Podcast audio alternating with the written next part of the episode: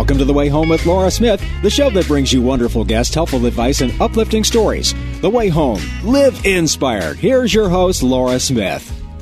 Happy Easter, everybody. What a blessing to be here today. If you are coming home from church or on your way to brunch or something with your family, just uh, know that uh, my heart and spirit is alive with um, the love of this incredible day where we commemorate our Lord and Savior and also um, everything that a resurrection means on every level of our lives. I'm so grateful that you chose to listen in today. Well, I have a show with a couple of different wonderful guests that I love. One is an author, Raymond Arroyo. He is a, a, TV star on, on Fox News, and he is also an author of many new children's books. And he wrote a book a while ago called The Thief Who Stole Heaven.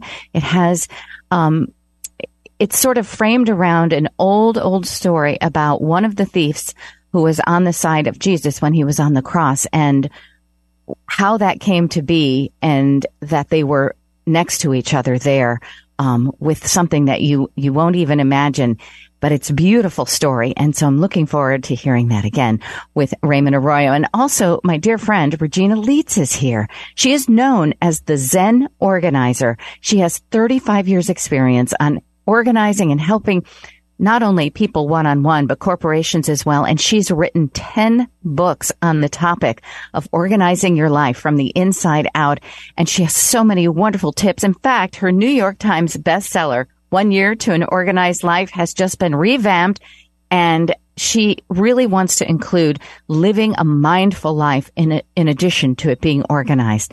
You will find all sorts of great affirmations in there and hear all these tips for living an organized life in a Zen way. It's all coming up and brought to you by our wonderful family at Balance of Nature. Fruits and veggies in a capsule.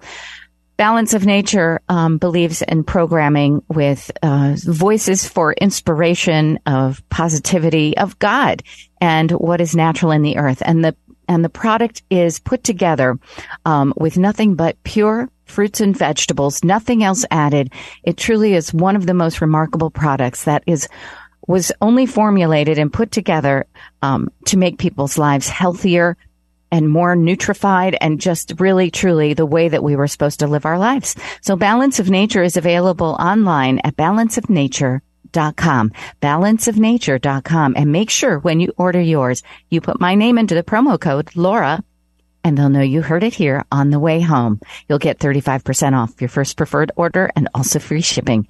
When we come back, we're going to hear from both Raymond Arroyo and Regina Leeds. Don't go away. It's the way home on Easter.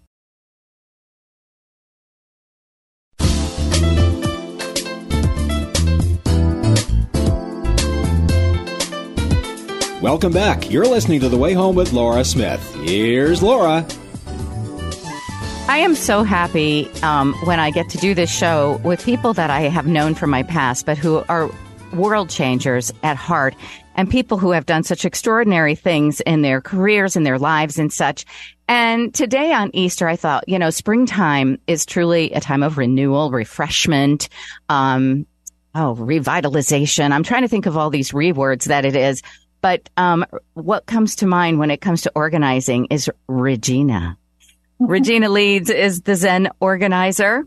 She is uh, an author of 10 books, uh, some of them bestsellers on the New York Times bestselling list. She has 35 years of one-on-one experience in helping people personally organize not only their homes and their spaces and but their hearts, their minds, and their spirits as well. And she has re sort of uh, re revisited one of her uh, New York Times bestsellers called One Year to an Organized Life. And it's been updated and reused to include affirmations and mindful living into it because it's much more than space. She says it's about the space, space within. So I welcome to the program my friend of so many years and someone who we worked with in radio on Sirius XM many, many moons ago, Regina Leeds. Thank you and happy Easter. Oh, happy Easter to you, Laura. So wonderful to be here. So many people think that, you know, the springtime or Easter time is truly a time of, you know, spring cleaning and getting organized. And for some people it comes naturally. For other people, it's it's really something that they're almost uh, petrified of doing. And so you have this most incredible approach, which is why your book, One Year to an Organized Life, is is a bestseller because you approach it with a way that is so not only mindful, but it's so gentle and so um, life affirming. You make people who I think in the back of many people's mind when it comes to organizing, a lot of people have, have a lot of guilt for about what they're carrying around in their homes or just in their, the chaos in their lives. And you bring this beautiful, gentle breeze of listen, we're going to, we're going to fix this part of your life, but it's going to be a gentle process. You're going to grow and learn in it.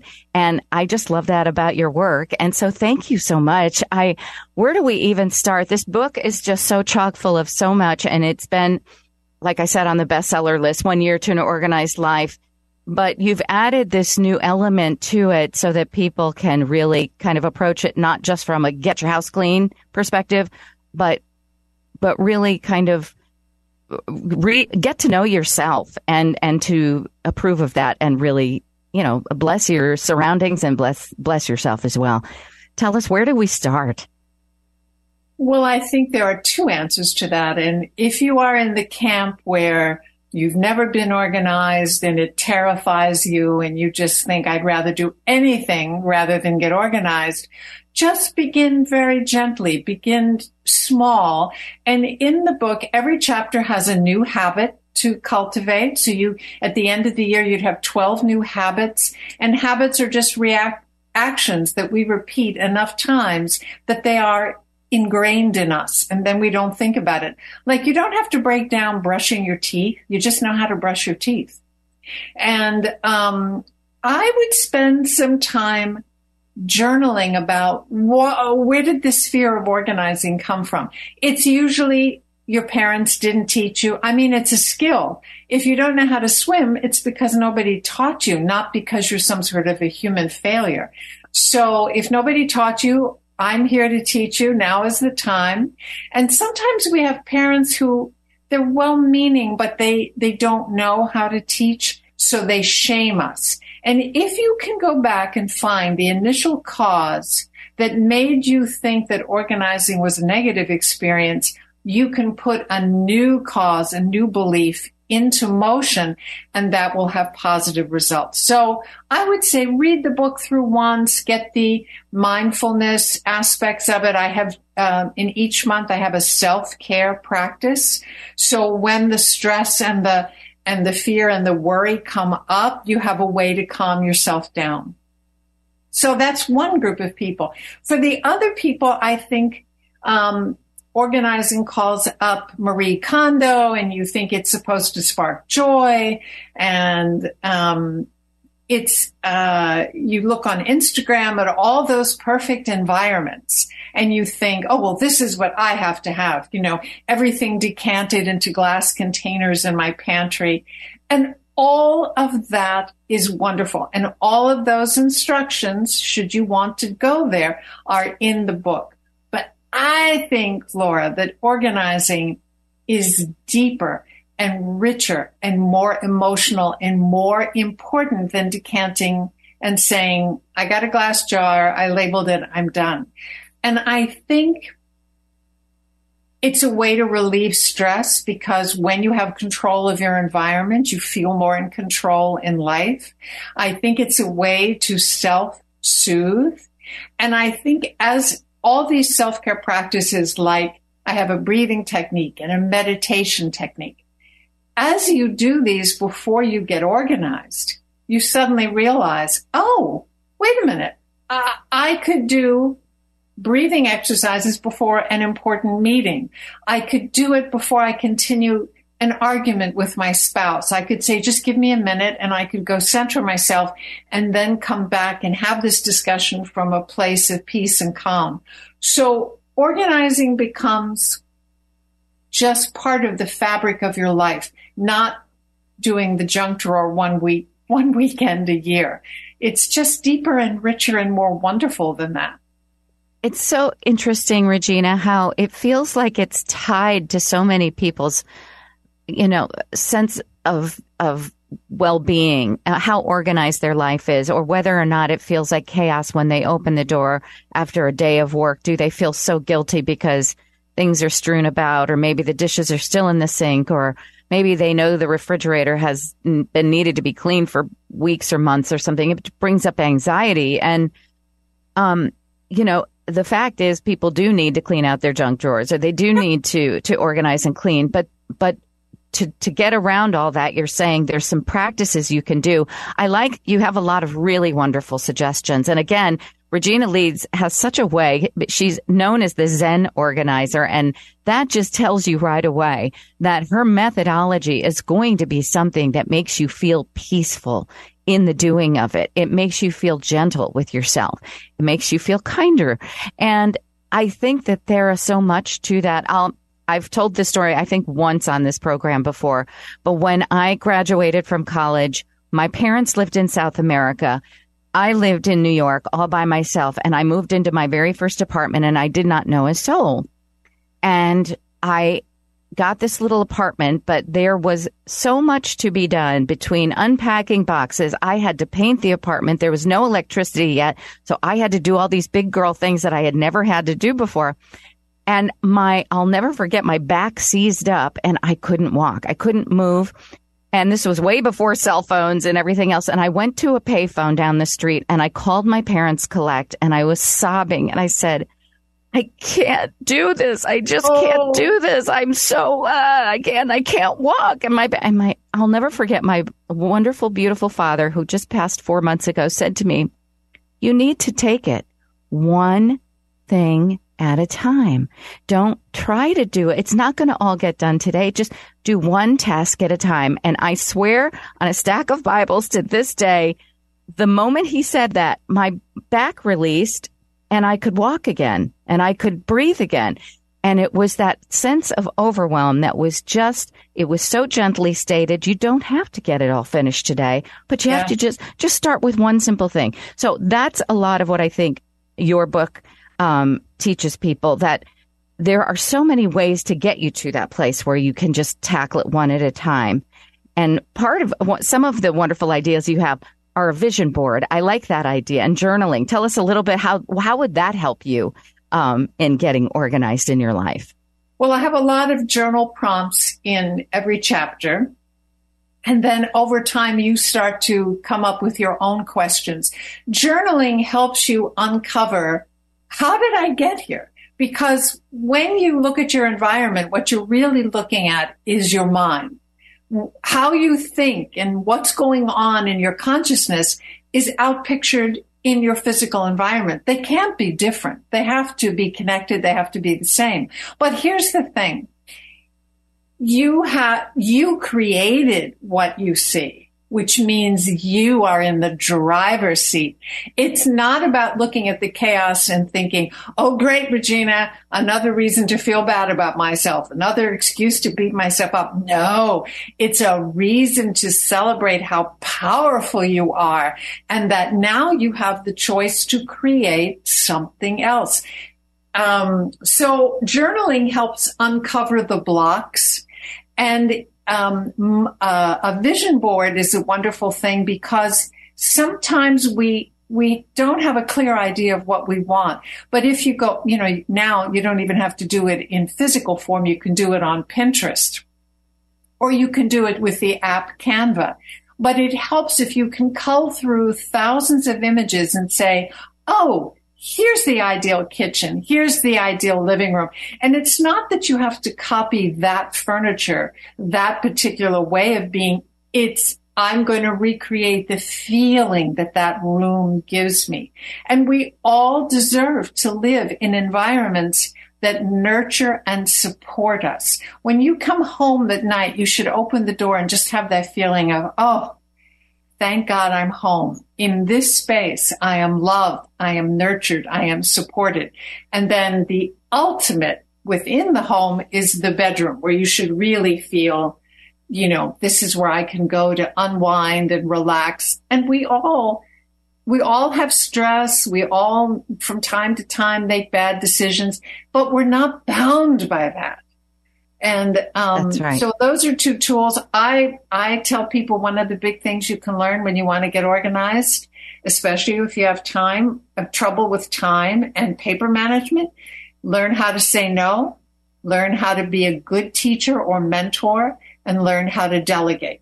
Because you know, the ridiculous example is somebody gets elected president of the United States and he or she says, you know what? I can do it all. I don't need a cabinet. I don't need a joint chiefs of staff. I, I'm just going to do everything. Well, you know, unless you have a teeny tiny simple life, you can't do it all. Mm-hmm. And mentoring, even if it's just your children, allows you to share the wisdom that you have. And, you know, organizing is the gift that keeps on giving. If you teach your children that organizing is fun and creative and it's a way to express self love. It's mm-hmm. a way to help you achieve your goals. That's a gift you give them that they in turn will not only give their children, but they will teach um, people probably when they go off to college and and have roommates or when they're at work. It's there's just no end to the goodness that comes from it.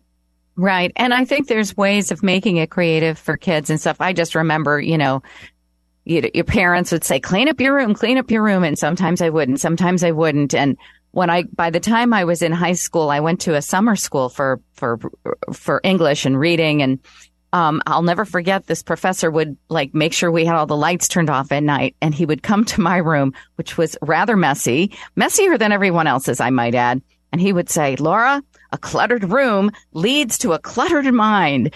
And I thought, oh, that's my problem. But actually, I think what you're saying is it's a bit more of the inside out. a cluttered mind leads to a cluttered room. And therefore, you know, get a little bit more, you know, quiet and mindful. And even if it means taking breaths and deep breaths and that, you know, then you can start to tackle the outside. Well, and Laura, I want to say the, that I'm not dissing your parents in any way, but this is a universal. Parents say to their kids, clean up your room, pick up your room. Well, if your child doesn't have instructions and understands what you mean by that phrase and what you expect, kids go into their room and they just stand there and it's like, I don't know what I'm supposed to do here. And uh, I love to work with teenagers um, we have a good time together and I, I get permission for them to, to have ownership of their space and, and to make decisions about it. You know, they can't put the furniture out on the front lawn, but right. But, but the wonderful thing about, you know, making these decisions and you talk about in the book how, you know, some of us come from the past that we come from and in the relationships where my father was the most meticulous. I mean, meticulous. When he went on a business trip, everything was put in his suitcase exactly where he wanted it. He had everything organized. My mother was like, the mad scientist. She was the complete opposite.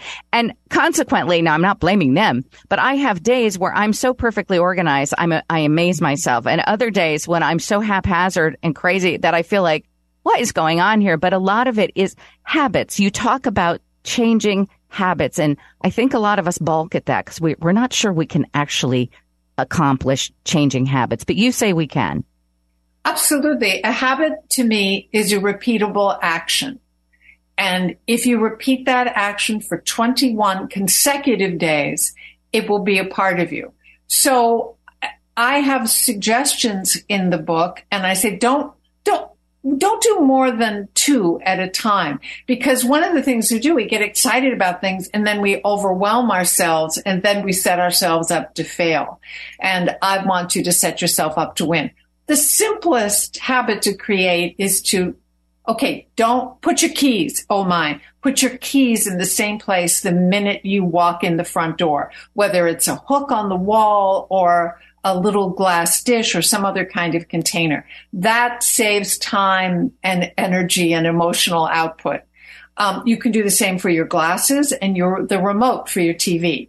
Have a designated spot for every item that you own. Then when you're looking for it, you know just where to go. It's not a It's not a, a, an Easter egg hunt. Where can the eggs be? You know exactly where they are. Um, that's a good one. Don't leave dishes languishing in the sink. Wash them. Don't leave uh, the dried ones on the drain board or in the dishwasher. These start with little things that don't have any sort of um, emotional juice. Mm. But as uh, when I was at iVillage, uh, we did a six week challenge to get organized. And the first week, everybody wanted to be up on their feet. They thought they were going to be tearing their closet apart. And I said, no, we're going to work on habits. And I gave them five simple habits. And I said, just pick two. And the, oh, they were in revolt. They wanted to kill me. They said, this is nothing. And I said, just do it. Just try it. It's six weeks of your life. Surrender to me for six weeks and see what happens. And I cannot tell you how many women were so surprised. They said, my husband and children don't ever help in the kitchen. And all of a sudden they are. And I said, the simplest new habit that's positive in nature affects the energy. And people pick up on that and then they want to be part of a good thing. And I also say, you know, do that at first. Do that for a couple weeks and just see who notices and how they change. And then the one thing I would say that parents need to have conferences with their children. Now, not two and three year olds, but, you know, as they get older, especially teenagers, and say, that we're going to get organized. We're going to make some changes in the family, but I'm not the general making rules and regulations for everybody. I want your input. So they're a part of the solution, not just one of the causes of the problem. And then uh, I believe this in the depths of my soul. There have to be consequences.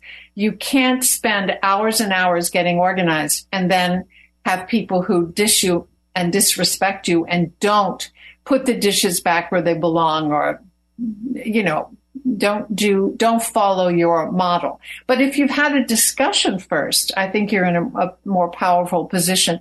And also children go off to college and they don't have any idea how to take care of a space. I've had so many parents say to me, Oh no, I want my child to have a carefree childhood. And I, I think, but they have to know about how to wash a dish, how to do laundry, how to take out trash, how to pay a bill. They have to know those things. You don't want them to be functional idiots who have to learn from other teenagers, right. Know, in their first apartment or in college. So it's it's again, it's a gift you're giving. It's not a punishment. And, you know, some people do use organizing as a way to punish and control. That's not what I'm advocating. That's not what I'm teaching at all. To me, it's an act of self love that affects everybody in the environment and it's creative and fun and gentle. Mm-hmm. And it's so rewarding. Nothing, oh. what feels better than cleaning out your purse or cleaning out that junk drawer or organizing your closet.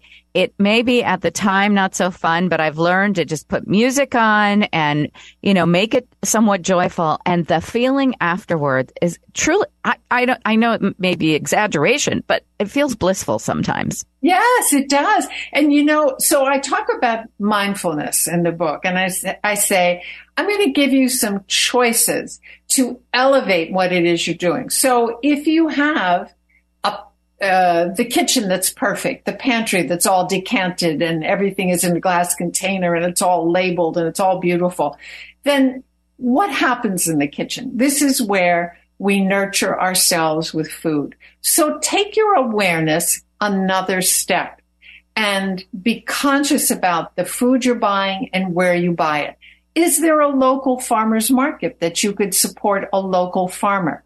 Um, if you are, I'm vegan, but if you are a meat eater, can you find a local farm where they are doing humane raising and humane slaughter? Can you have meatless Monday where you can tr- contribute to your own health? Just look at it that way. When your closet is perfectly organized, fashion is a polluting industry saying never buy anything new by any stretch of the imagination, but maybe it behooves you to buy an item that's a little more expensive and well made that will last for many, many, many years than fast fashion. You know, we keep buying things and then we take them to a place like Goodwill and we say, well, you know, at least I donated it. But Goodwill doesn't have the space for all of our cast offs. That's why some of what they get go, they make the decision to take it to the landfill for us.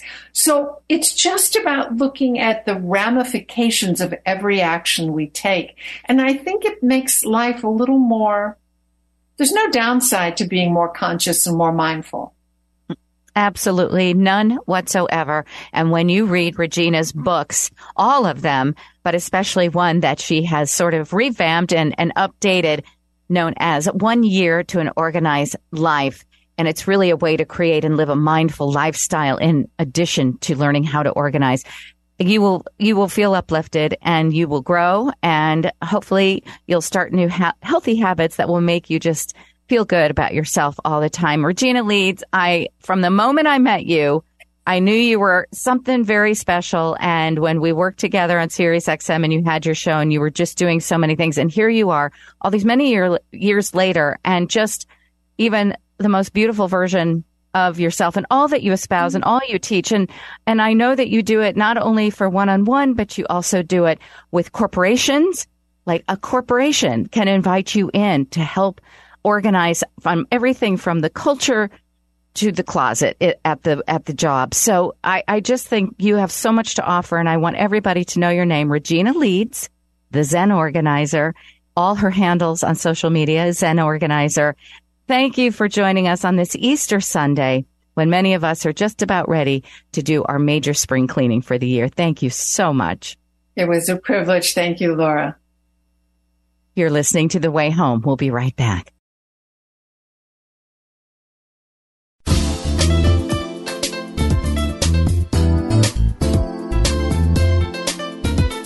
Welcome back. You're listening to The Way Home with Laura Smith. Here's Laura. Well, I am so excited to have somebody back on my program who wrote a book that made it not only to the New York Times bestseller list, but also to Amazon's uh, bestseller list, Barnes and Nobles, USA Today, you name it. And it must be because uh, maybe there's actually a hunger for real, true stories, beautiful stories, uh, stories with uh, content that uplifts one's spirit and one's soul.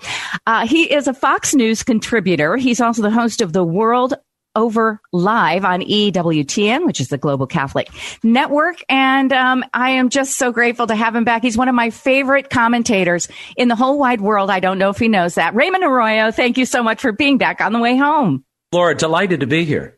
I, you know, I loved so much The Spider Who Saved Christmas. A beautiful, beautiful picture book. Um, that's, uh, was, I guess, the first installment in what you're calling your legend series. Um, it can, it's for old and young alike. A picture book, though, that is just unparalleled with the most beautiful pictures in the world. Well, uh, since that made it all the way, you know, to the bestseller list of all of them, uh, you have a second one that just right. dropped. Beautiful, um, uh, another book, The Thief Who Stole heaven. Raymond, it's gorgeous. I love oh, this one you. too. I, w- I was wondering which one do I like better? Hard to tell. So tell us a little bit first about well, the Legend series and then about the, the thief who stole heaven. I think the story is incredible. Well, they sort of fit together, the Spider book and this new thief who stole heaven, um, because in some ways, the thief who stole heaven is a prequel to the Spider book. Because if you notice, even in the illustrations in the book, it's the same illustrator, a fellow named Randy Gallegos. And Randy and I were very determined that uh, Mary, Joseph, the baby Jesus that you see in this book look exactly as they did in the Spider book. And this is basically what happens as the Holy Family leaves uh, Bethlehem on their way to Egypt. And you know, it's really technically not a legend. This is the origin story of Dismas, the good thief. And we all hear about this thief. We remember him hanging on the cross next to Jesus, but nobody knows anything about him. Well, I stumbled across St. Augustine, John Chrysostom, uh, Gregory the Great, all these church fathers and historians had written about Dismas and his backstory. And when I read it, I thought, why haven't I ever come across this tale anywhere? And it turns out, and I don't want to ruin the story, but I'll tease it a little bit that this thief may have met Jesus much earlier when Jesus was but a newborn child. Mm-hmm. And how that little moment in his history may have shaped what eventually becomes this great act on Good Friday. You know, uh, uh Saint uh, Augustine says Dismas, the good thief, may be the evangelist of Calvary, and that he's the first story of Easter, which we don't often think about, Laura. Mm-hmm. Um, you know, this is the guy, not the apostles, not the saints. It is this common thief, this murderer, who is the first guy who bursts through the gates of heaven. And I thought somehow this story had to be told. And originally I was going to tell it uh, in a, in a little novella, like a little chapter book. But when I started thinking about the best platform for this particular tale, I wanted it to be a family read. And that that's really what I consider all of these books. I consider them family reads, not children's books or kids books because what I've discovered is, and I saw it with the spider and I see it with the audience for The Thief Who Stole Heaven. Grandmothers, grandparents, aunts, uncles, moms, and dads will read it with their children and they both come to their own understandings and questions. And that interplay is what I'm really looking for, that conversation. And had I written this as a chapter book, we wouldn't have that family conversation. So these are all family reads in my mind and the perfect message for Easter that hope never fails and mercy is eternal till the very end of your life. I always that that part of the you know the story uh, of Easter and the crucifixion and you know what happened to uh, Jesus with the two thieves on either side of him. Now you say the good thief, right? Because there was a second thief who was on the other side who who, when he heard Dismas say to Jesus, you know, have mercy on me, uh, you know, and wanting to go into heaven with him or whatever. And the, and the bad thief was like, what are you crazy? You're not going anywhere like heaven, you know, basically.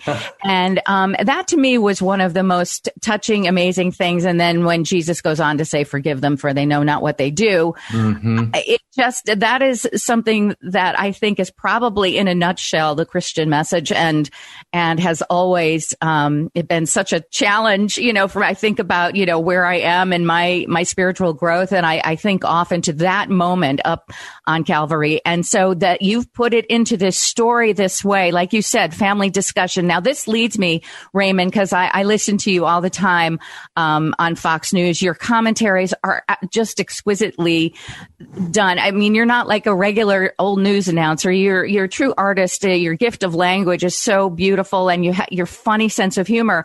And I just wondered about you this week, thinking that we were going to do this about, you know, the whole cancel culture of Dr. Seuss and everything and how, mm. You know, we, it's so prevalent and I want to get your take on that. But what you said about this being a family story and the mere fact that The Spider Who Saved Christmas went to the top of bestsellers of all those publications, of all yeah. those lists, it says to me that regardless of how cancel culture seems to be happening in this, in this country, the real hunger is for these uplifting stories, things that bring people and human right. beings together, correct or not? Well, uh, look, Laura, I, I think the good, the beautiful, the true, people still crave. And all of my stories, look, these, these family reads anyway, they are, these are traditional stories that I've put a new sheen on, that I've uh, interpreted or approached in a new way.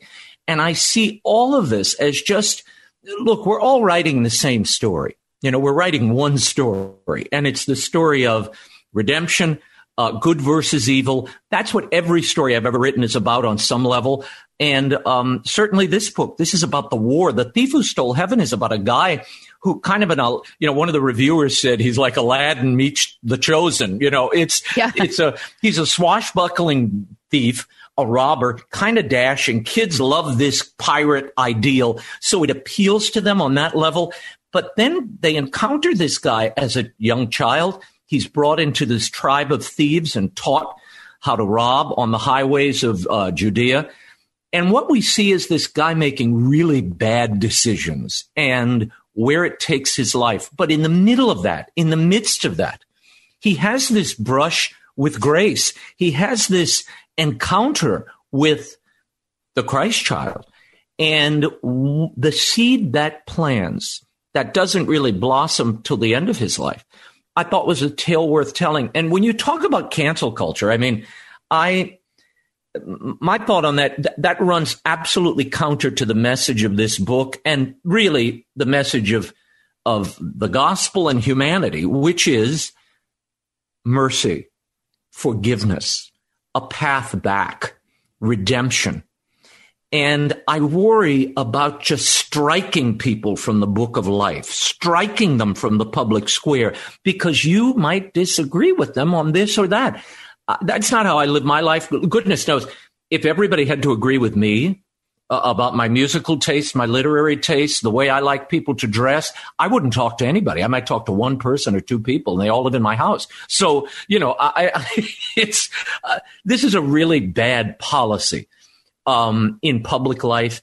And it's ruinous to our children because if you don't look, times change and uh, art changes and appetites and sensibilities change, but you need to educate children and young people as to why these depictions are offensive to some um, and might not work today, and then learn from that and go on what's happening by canceling it, you're making it taboo. And like anything else, you know, if you tell a child, whatever you do, don't go in that closet. You cannot open that closet door. Right. Never go there, Johnny. The first thing Johnny's going to do when you go out is open that closet door.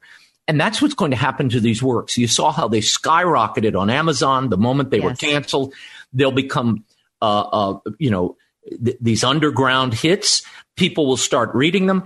And worse, I think, we may see a replication of the thing people are seeking to stamp out rather than learning yeah. from the example of what went before and why those depictions were in place. Yeah, you know, it's ironic. So that disturbs it's, me. I don't like that idea. I don't like that either. I, I something tells me because it's so not based in reality and truth and what people truly, you know, believe in. I, I have a feeling it's it's hopefully cancel culture will just kind of be a phase and, and, be gone because people will see that it it doesn't it doesn't do a sim, sim, simple thing and also right. to the fact that the tragedy and the irony of the fact that something like what was displayed on the Grammy Awards the other night you know the Cardi B thing like that's okay and, you know, according to like whomever the producers were that felt that that was okay to put that out there, knowing full well that there would be kids watching the Grammy Awards. And, and yet that's just, that's nothing's even said about that. It's no big deal. But, you know, get Dr. Seuss and Mr. Potato involved. And boy, you know, they're acting as though, you know, well, it, it's worry, all upside look, down. Part of what I'm trying to do with the, with the Spider series, I mean, with the Spider book, with the, the Thief Who Stole Heaven, we go through the motions, Laura, during these holidays. And we kind of, oh, here comes the egg and bunny season. And then people move on, you know, uh, here comes Santa Claus and you move on. I'm forcing people or wanting families to stop for a moment and consider what is this time really about? And what are the roots of this holiday? And I've tried to touch on both of them in these two books. And this book, The Thief Who Stole Heaven, is really, I, I think of it as an arc, a bridge between Christmas and Easter.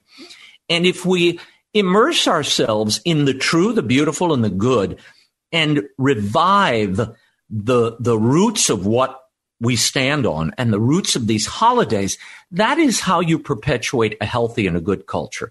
And then you don't have to worry about Cardi B and what she's doing at the Grammys. Nobody watched the Grammys. They're down 55%, 58% from the abysmal ratings of last year. But that's mm-hmm. when you put music behind social conditioning and and um, and politics and frankly gratuitous displays that I don't even want to call to mind here.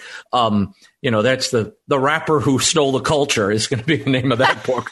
Um, but it's a it's a very uh, it's a very dark depiction of humanity, and it's angry, it's divisive, it's nasty. And I don't think it's what anyone wants for our children or even for ourselves. And so I try to create works that are entertaining, uplifting, creative, um, invite a sense of awe, and remind us of the reality that we really occupy. And that's one where good and evil are vying for you and for your families. And, um, and hope never fails and it's never too late. I had a letter the other day, which is you that, cut out um, just for a second there, Raymond. A friend so of mine who's in prison ministry got a, a copy of the book to this child, and it just helped them kind of, you know, they're in a very obviously very different situation than than you or I, but it helped them put together, uh, and the father as well, this idea that they weren't lost, and the child could understand. Oh, here's someone who's in the situation my father's in, and yet God's glance doesn't turn away from them. God never abandons, and his his glance, um, which is a big theme in this book, mm-hmm. stays on th- this this individual and all of us. You know, sin doesn't invalidate um, grace or what you were built for. It's right. an impediment to it, but it's not it's not a, a, an obstacle for God. It's the human story for everyone at some point in their lives looking yeah. for mercy and grace and such. Um, Raymond, since you said this is a, an, the second installment, I'm going to assume there's a third. We'll see. I'm I'm looking. I'm always on the lookout for a new a new you know perspective, a new on ramp to these stories we know. But you know the the thing that I loved about this is I like to take things that you think you know, and I do this in my on air work as well. I mean, this is what I do in my TV interviews. I bring you people that you think you know. We sit down, and in the course of that interview, you learn things about them or have a new perspective on them that you never did. And that's really what I'm trying to do here. But this is the origin of the good thief. This is what made him good. And we don't often think about that and that journey that he went on. But there's a lot of uh, historical evidence. Peter Damian, John Chrysostom, uh, and others who've written about uh, the, the backstory of this good thief, of Dismas. And I thought, if we could somehow con- capture this, um, the first person to celebrate Easter, and that really is who Dismas ends up being. Yeah, oh, uh, that gives me. I, I, I, wanted to save the holiday from bunnies and eggs, as nice and sweet as those are. this is another way for families and kids to appreciate why we have bunnies and eggs and those pastel colors and Easter baskets. This is why to celebrate this moment, and uh, it's a big one. It's an important one. It is, and it normally when you when people uh, veer towards more of the spiritual aspect of the holiday, it's mostly about the the crucifixion and the resurrection, of course. But I love that you picked out this particular aspect of it that maybe we haven't thought about for a long time, or maybe didn't know there was a little more to the story. I yeah. love that's what you seem to have a gift at doing, Raymond Arroyo. So I can't wait for your next one because you know if you think about it, every one of the uh, there's so many stories in the Bible that like can be that are probably worth embellishing on and, and get finding out even more into them. And I'm sure there's hundreds of them.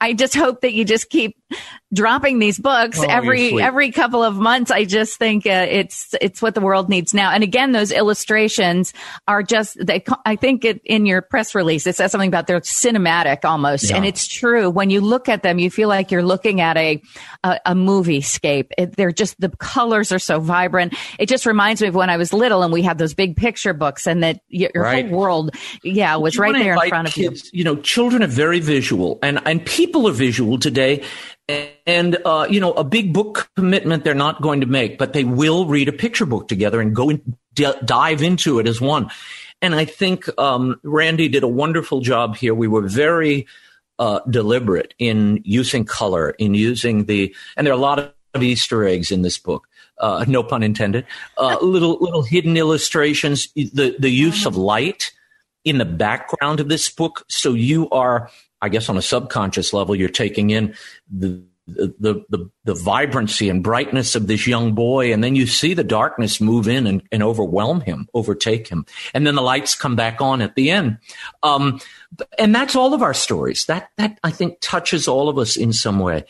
Um, so we wanted it to be a visual adventure and it is an adventure for kids but it, it, he's a character that we know about but don't spend any time on. And I love just, you know, when I'm working on these books, doing research, you're not only are you learning a lot, you're immersing yourself, you're marinating in these stories. And uh, when you think about it, Dismas, the good thief, aside from Mary, is maybe the only person who witnesses the child Jesus at the beginning of his life and is there for the crucifixion at the end. Mm-hmm. He's the only person that bridges that gap. And we just don't think about that. And maybe we should.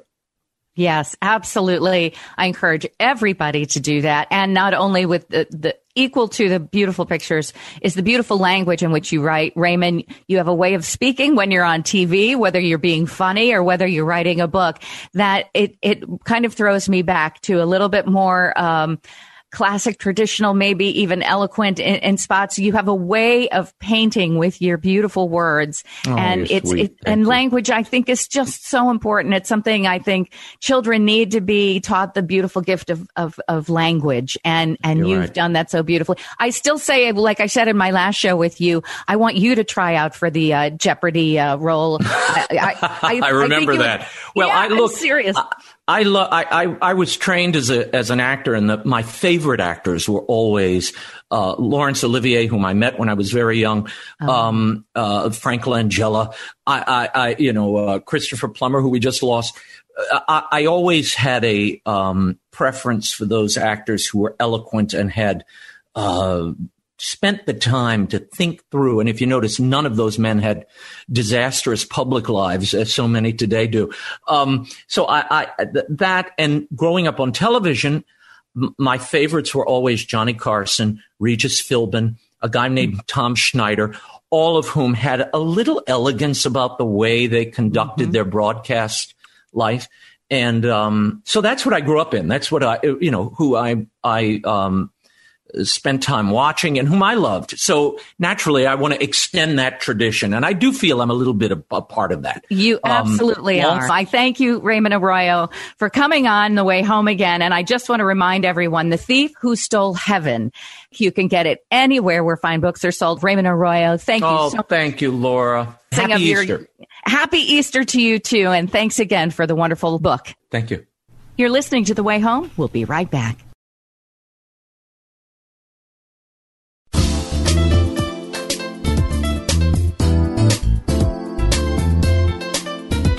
Welcome back. You're listening to The Way Home with Laura Smith. Here's Laura.